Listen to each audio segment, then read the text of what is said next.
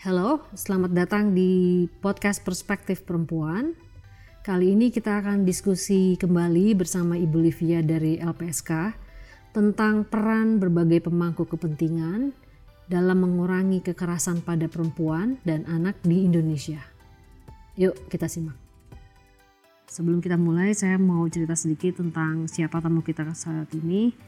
Uh, Ibu Dr. Livia Istania Dia Flavia Iskandar Master of Science dan Psikolog adalah lulusan program profesi Fakultas Psikologi Universitas Indonesia. Kemudian dia mendapatkan beasiswa dari pemerintah Inggris Chevening Award untuk belajar psikologi konseling di City University London. Ia juga merupakan penerima beasiswa East West Center dari pemerintah Amerika Serikat untuk mengikuti program Doktor Kesehatan Masyarakat di University of Hawaii di Manoa, Honolulu, Amerika Serikat. Ketertarikannya untuk bekerja pada isu kekerasan berbasis gender dimulai sejak peristiwa kerusuhan Mei 98. Pengalamannya menjadi koordinator pemulihan untuk penyintas di Komnas Perempuan memberikan inspirasi baginya untuk mendirikan Pulih, Pusat Pemulihan dan Penguatan Psikososial, lembaga bantuan psikologis bagi masyarakat yang kurang mampu dengan rekan-rekan sesama psikolog lainnya. Semangatnya untuk bekerja dengan komunitas ia lakukan lewat mendesain program, melakukan pelatihan dan pemberian psikoedukasi terutama untuk komunitas pedesaan dan terpencil di Kepulauan Indonesia. Saat ini Ibu Livia menjabat sebagai Wakil Ketua Lembaga Perlindungan Saksi dan Korban LPSK RI periode 2019 dan 2024 yang menangani pemenuhan hak saksi korban kekerasan seksual perempuan dan anak serta tindak pidana perdagangan orang. Ketemu lagi Ibu Livia. Selamat sore. Sore. Ini ada kasus, ada survei, sorry bukan kasus, ada survei yang dilakukan oleh KPAI tahun 2020 ini baru. 8 sampai 14 Juni kemarin melibatkan 25.146 anak dan 14.169 orang tua tersebar di 34 provinsi. Hasilnya adalah Kekerasan terhadap anak terjadi karena salah satunya beratnya beban domestik, psikologis, dan tanggung jawab pengasuhan yang bertumbuh pada ibu saat pandemi COVID-19 ini. Kemudian um, pengasuhan anak uh, meliputi memberitahu protokol COVID-19, mendampingi sangat belajar, mendampingi anak beraktivitas selama pandemi, mengajak beribadah, peduli kepada sesama, dan dominan itu dilakukan oleh ibu. Oke, sedangkan 21% ayah tidak pernah mendampingi anak belajar dan 17,5% tidak pernah menemani anak beraktivitas. Terus kekerasan yang dialami itu mulai dari dicubit, dijewer, dipukul, ditarik. Jadi mungkin anak-anak menjawab ya bahwa ini terjadi sama mereka. Nah mungkin Bu Livia bisa kasih ini dulu apa take away-nya dari fakta ini. Ya, jadi ini kan kekerasan terhadap anak yang terjadi di lingkup uh, rumah tangga, terutama di masa COVID, di mana uh, anak-anak kan belajar di rumah, terus orang tua juga bekerja di dari rumah, sehingga memang uh, ter, akan terlihat sekali bagaimana uh, orang tua peran ayah dan ibu gotong royong di antara ayah dan ibu. Jadi mungkin uh, yang perlu dikembangkan adalah kerjasama antara uh, ayah dan ibu gitu. Dan um, ini sempat saya juga lakukan sebelum saya di LPSK. Saya menjadi konsultan untuk uh, Kementerian Pemberdayaan Perempuan yang punya Puspaga, Pusat Pembelajaran Keluarga di banyak uh, provinsi, uh, kabupaten di seluruh Indonesia tentang uh, sebenarnya pernikahan tuh apa sih gitu? Kerjasama harus perlu ada kerjasama gotong royong dan penyelesaian masalah iya tanpa kekerasan. Begitu. Nah kalau dilihat bahwa ternyata ayah itu tidak terlibat dalam pengasuhan anak itu sebenarnya rugi sendiri karena e, dari penelitian juga ditemukan bahwa kalau ingin mendapatkan e, anak yang e, berprestasi itu harus ada campur tangan ayah dan ibu, tidak bisa cuma satu pihak saja gitu. Jadi dampaknya memang e, ketidak ada apa ketidakhadiran uh, ayah dalam pengasuhan itu uh, sangat merugikan karena kalau kita lihat uh, banyak ayah yang tidak hadir secara psikologis itu kemudian um, anaknya bisa lebih rentan menjadi pelaku kejahatan begitu yang um, karena tidak melihat role model yang baik dari ayahnya. Jadi memang kekerasan terhadap anak ini menjadi satu satu dampak terutama COVID karena tadi ketidak ini ya beban ganda pada ibu gitu. Kalau kita melihat bahwa kan ada beberapa level gitu misalnya ketidaksetaraan antara peran peran eh, laki-laki dan perempuan yang kemudian bisa mengakibatkan kekerasan kekerasan terhadap perempuan terutama adalah yaitu salah satunya adalah beban ganda tadi ketidakadaan uh, pembagian peran antara ayah dan ibu. Jadi selama masa covid ini kekerasannya meningkat tapi kayaknya hanya di dalam rumah ya karena nggak ke mana-mana. Tapi di luar covid dari pengalaman atau data yang ibu punya, bagaimana kekerasan terhadap anak itu? Uh, di Indonesia ada peningkatan kah atau? Uh, kekerasan terhadap anak kan selalu terjadi di mana pun di mana pun ada relasi kuasa yang tidak seimbang ya antara ini kan orang tua dan dan anak apalagi kalau misalnya terjadi kekerasan apa ayah terhadap ibu dan anak ini kemudian me, menjadi saksi itu kan juga mempengaruhi si anak ini secara psikologis gitu.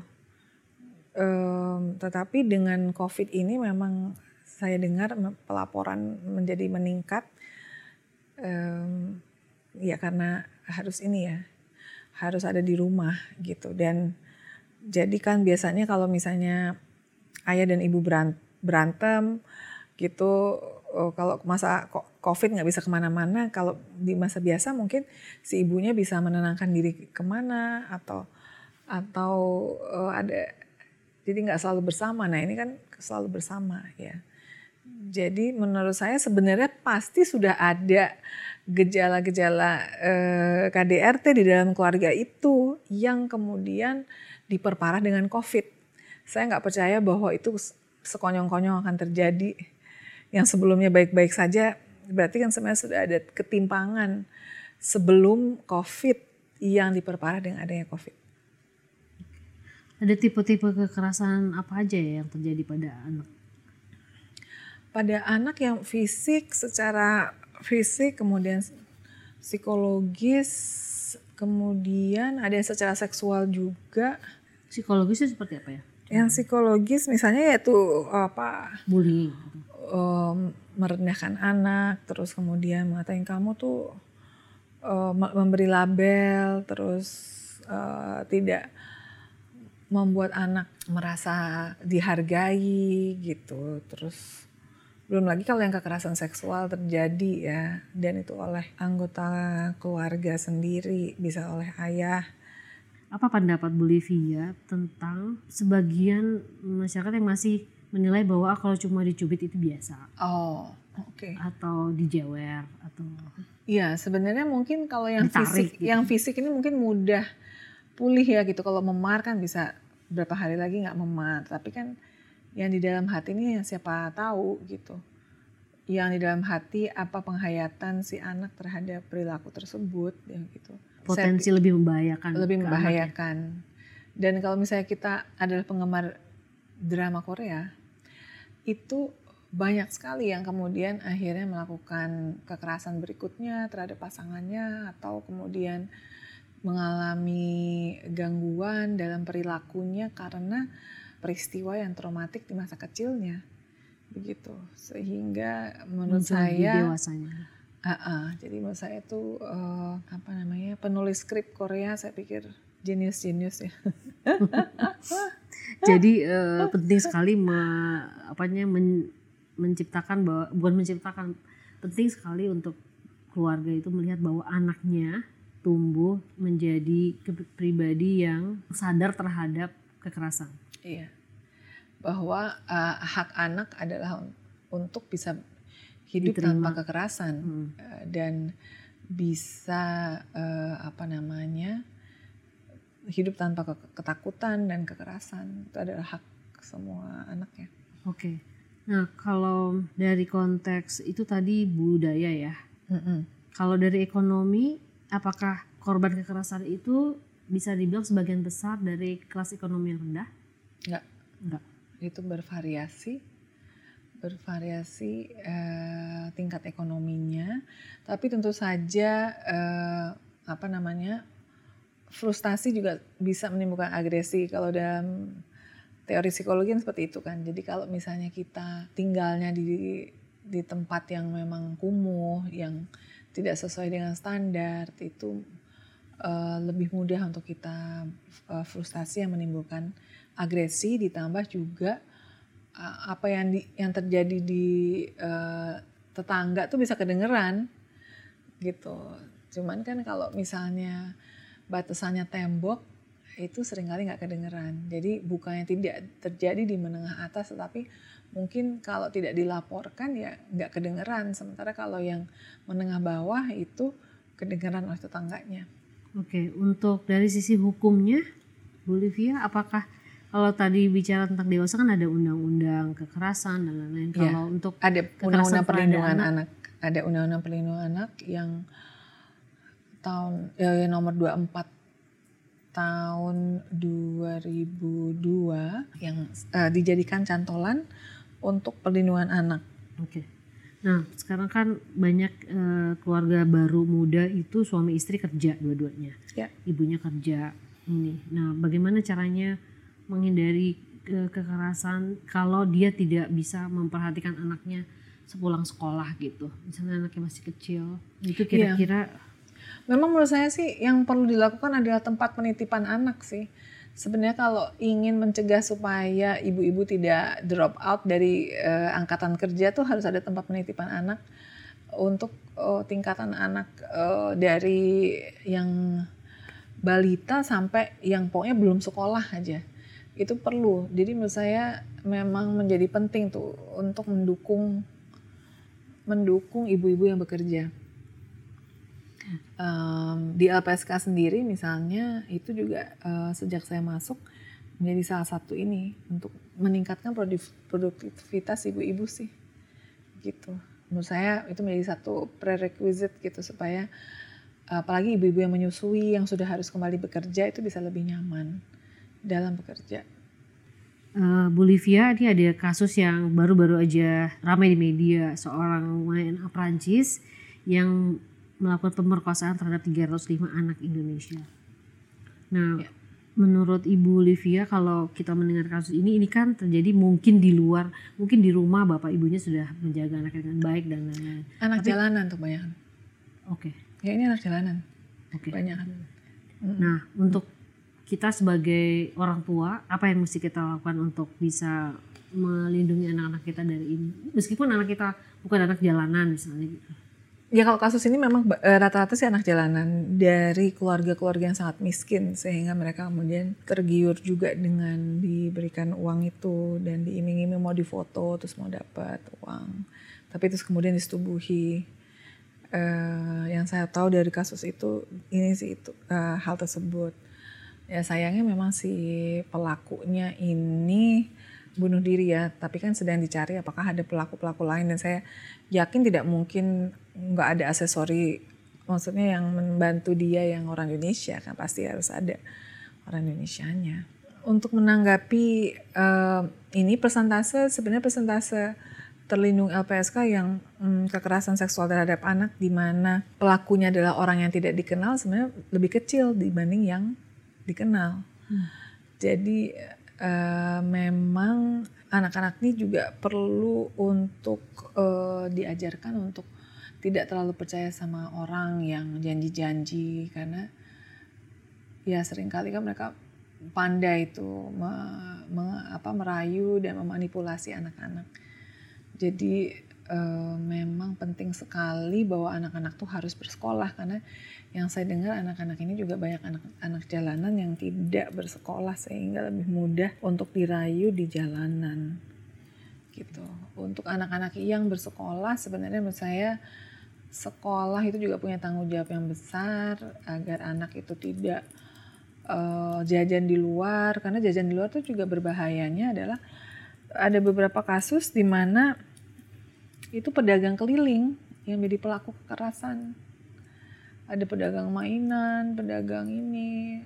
Ada lagi satu kasus di mana pelakunya adalah pemilik stand handphone.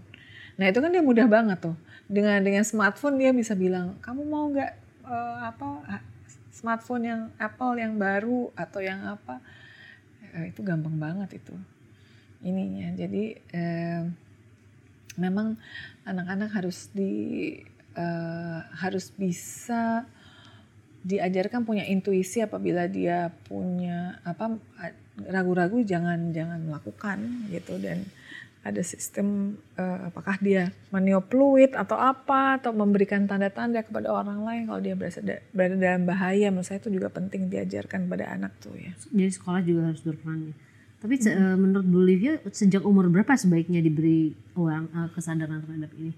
Mungkin dari sejak dini ya dan terutama juga tentang apa hal apa ya maksud termasuk juga bagian tubuh yang tidak boleh disentuh itu perlu diajarkan secara dini kepada anak-anak misalnya dua tahun dengan lagu-lagu gitu kan banyak sekali lagu-lagu tuh yang mengajarkan anak tentang uh, hal-hal tersebut ya.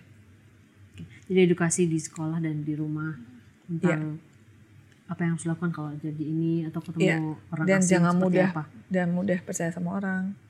Oke, peran uh, ini uh, bagaimana dengan pengaruh internet dan media online? Ya itu memang kita harus selalu ini ya uh, membatasi kan jangan sampai kemudian anak di bawah umur tuh bisa mengakses hal-hal yang ini di mana dia bisa terpapar terhadap rangsang-rangsang yang belum bisa diproses secara baik oleh otaknya sih menurut saya. Dia memang harus ada pembatasan juga misalnya soal film gitu kan sering kali film-film itu kan juga gitu yang misalnya bukan segala umur tapi bayi-bayi juga diajak gimana sih orang tuanya. Uh, jadi kan menurut saya kita harus lebih disiplin. Seringkali uh, di Indonesia ini peraturan tuh dibuat untuk dilanggar. Uh, dan itu yang saya pikir harus kita harus lebih disiplin hmm. soal hal-hal tersebut ya. Maksudnya penerapan terhadap penerapan ya. disiplinnya tuh harus semua orang harus ikutan gitu ya. Iya, jadi kan peraturan tuh kan dibuat untuk ditegakkan bukan untuk dilanggar. Kita lihat aja kan eh, apa namanya nyebrang di mana-mana padahal kan di situ ada zebra cross. Kan ada ada hal-hal tentang kedisiplinan yang sebenarnya itu untuk keselamatan kita sendiri gitu kan. Tidak memakai sabuk pengaman padahal itu kan sabuk pengaman adalah uh, public health measure yaitu adalah untuk kesehatan masyarakat supaya pencegahan. Sebenarnya kesehatan masyarakat itu kan ada intinya adalah pada pencegahan gitu yaitu uh, imunisasi itu adalah pencegahan gitu. Dan jadi kalau misalnya ada orang tua yang nggak percaya imunisasi ya menurut saya hidup saya di hutan. Jangan sampai kemudian kita merugikan orang lain karena anak kita nggak diimunisasi gitu. Jadi eh, yang membawa penyakit misalnya si anak yang tidak diimunisasi gitu media Indonesia sudah melakukan blocking terhadap website-website yang dianggap nggak nggak bagus nggak sesuai. pornografi dan lain-lain. Kejahatan juga bukan hanya pornografi. Jadi dari pemerintah sudah ada. Terus um, di sekolah um, saya belum punya datanya apakah edukasi terhadap uh, seks itu atau pencegahan uh, itu sudah diterapkan dan di mana apakah di SD apa di SMP apakah hanya itu kayaknya belum biologi? semua sekolah deh kayaknya belum belum memang. nah itu yang menurut saya itu, jadi penting iya apakah kita harus orang tua gitu harus banyak berkuar-kuar soal ini bahwa harus dikasih juga di sekolah dan ada semacam panduan dari iya, Kemendikbud iya, atau dari iya. Kemensos soal apa sih yang di umur sekian tuh kita membahasnya seperti apa games apa yang bisa dipakai kayak iya, gitu, -gitu. Iya jadi guru-guru juga harus diberi eh, penguat supaya dia bisa mengerjakannya. Kalau nggak kan dia nggak yeah. ngerti gimana itu. Um, dan uh, kalau media ya kalau kasus-kasus pasti akan muncul sih karena itu emang pekerjaannya media. Tapi ke orang tua juga kan kadang-kadang nggak nggak kalau anaknya bisa baca. Iya. Itu juga sesuatu yang sulit kita hindari. Yeah. Nah memang uh, apakah menurut Ibu Livia Kem uh, Eh, kampanye kesadaran harus lebih ditingkatkan atau ada knowledge management yang lain yang bisa diakses publik secara ini? Ya, saya pikir eh, pendidikan tentang kesehatan reproduksi itu perlu untuk eh, dipastikan ada dalam kurikulum sekolah, begitu. bukan Dan- hanya biologi aja ya. Iya, karena kan ini juga ada eh, biologi tuh SMP ya. SMP. Kalau SD IPA aja. Iya. Apakah di SD pun ad- kalau di SMP kan Dulu waktu saya ada sekolah sesi konseling tuh. Iya, waktu saya di Australia tuh kelas 5, kelas 6 sudah ada pendidikan tentang kesehatan reproduksi yang Sini dipisah.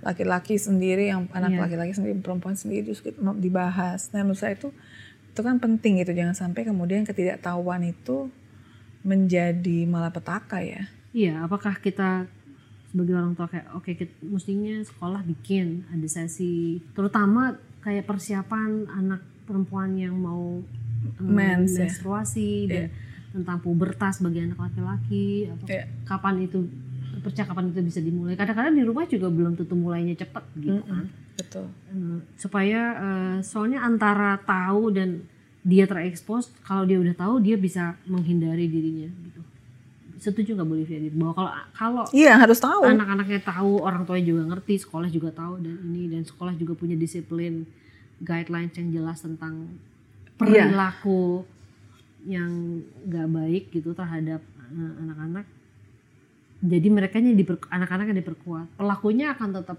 Ada. ada ada dan ada punishmentnya sendiri Iya. menurut Bolivia itu apakah itu yang bisa jadi prioritas kita ke depan untuk perlindungan anak-anak Iya Indonesia? perlu itu perlu. Terutama juga penggunaan media sosial yang harus sesuai dengan usianya.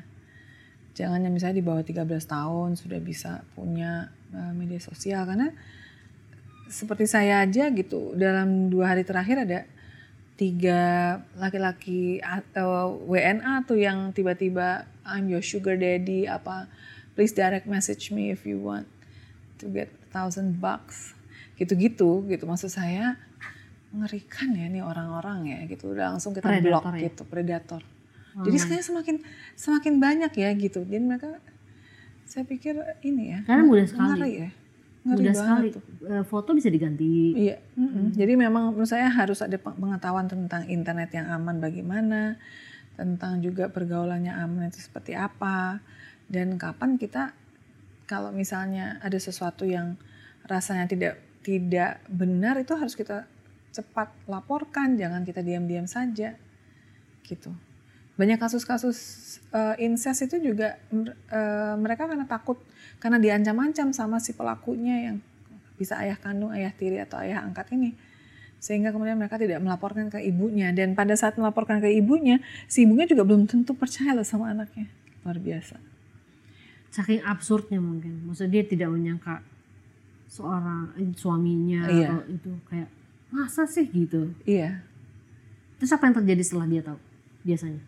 Lebih banyak yang menurut saya akhirnya malah membela suaminya ya. Eh, anaknya diusir. anaknya misalnya terus kemudian diurus sama neneknya. Terus ada yang masuk perlindungan LPSK tuh oh, sama pengasuhnya karena pengasuhnya ini yang melaporkan.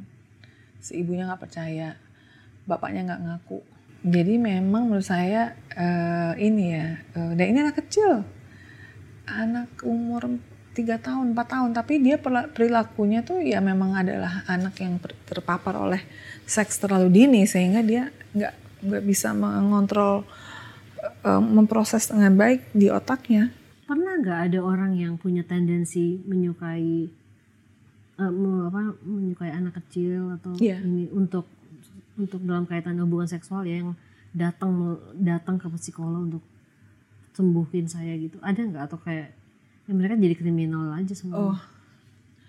Kalau saya kalau saya sih untungnya belum pernah dan saya memang punya keterbatasan. Kalau itu pelaku kekerasan seksual saya nggak akan bisa untuk menjadi psikolognya sih. oh gitu. Iya, karena kita nggak bisa berempati sama sekali, oh iya. Dia pasti nggak bisa terima. Nggak bisa terima. Itu memang Berat. berat menurut saya. Berat. Hmm. Apalagi kalau misalnya kita udah nanganin korban kan, nggak susah untuk nanganin pelaku. Karena perspektifnya nggak dapet. Ya. ya, ya. kira-kira apa yang keluarga baiknya lakukan atau percakapan seperti apa yang harus dimulai mengenai kesadaran terhadap kekerasan ini apa yang harus dilakukan bagaimana mengidentifikasi dan lain-lain Untuk keluarga eh, dalam topik kekerasan terhadap pasangan, atau juga yang terjadi dalam lingkup rumah tangga adalah perilaku yang uh, dialogis yang tidak menggunakan kekerasan dalam menyelesaikan masalah begitu. Jadi uh, menurut saya pentingnya orang tua itu bisa memberikan contoh yang baik kepada anak-anak uh, bahwa melakukan kekerasan tuh bukan suatu solusi gitu. Jadi sejengkel-jengkelnya seseorang dia harus bisa menyelesaikan masalah tanpa menggunakan kekerasan terhadap pasangannya, terhadap anaknya, terhadap anggota keluarga yang lain itu.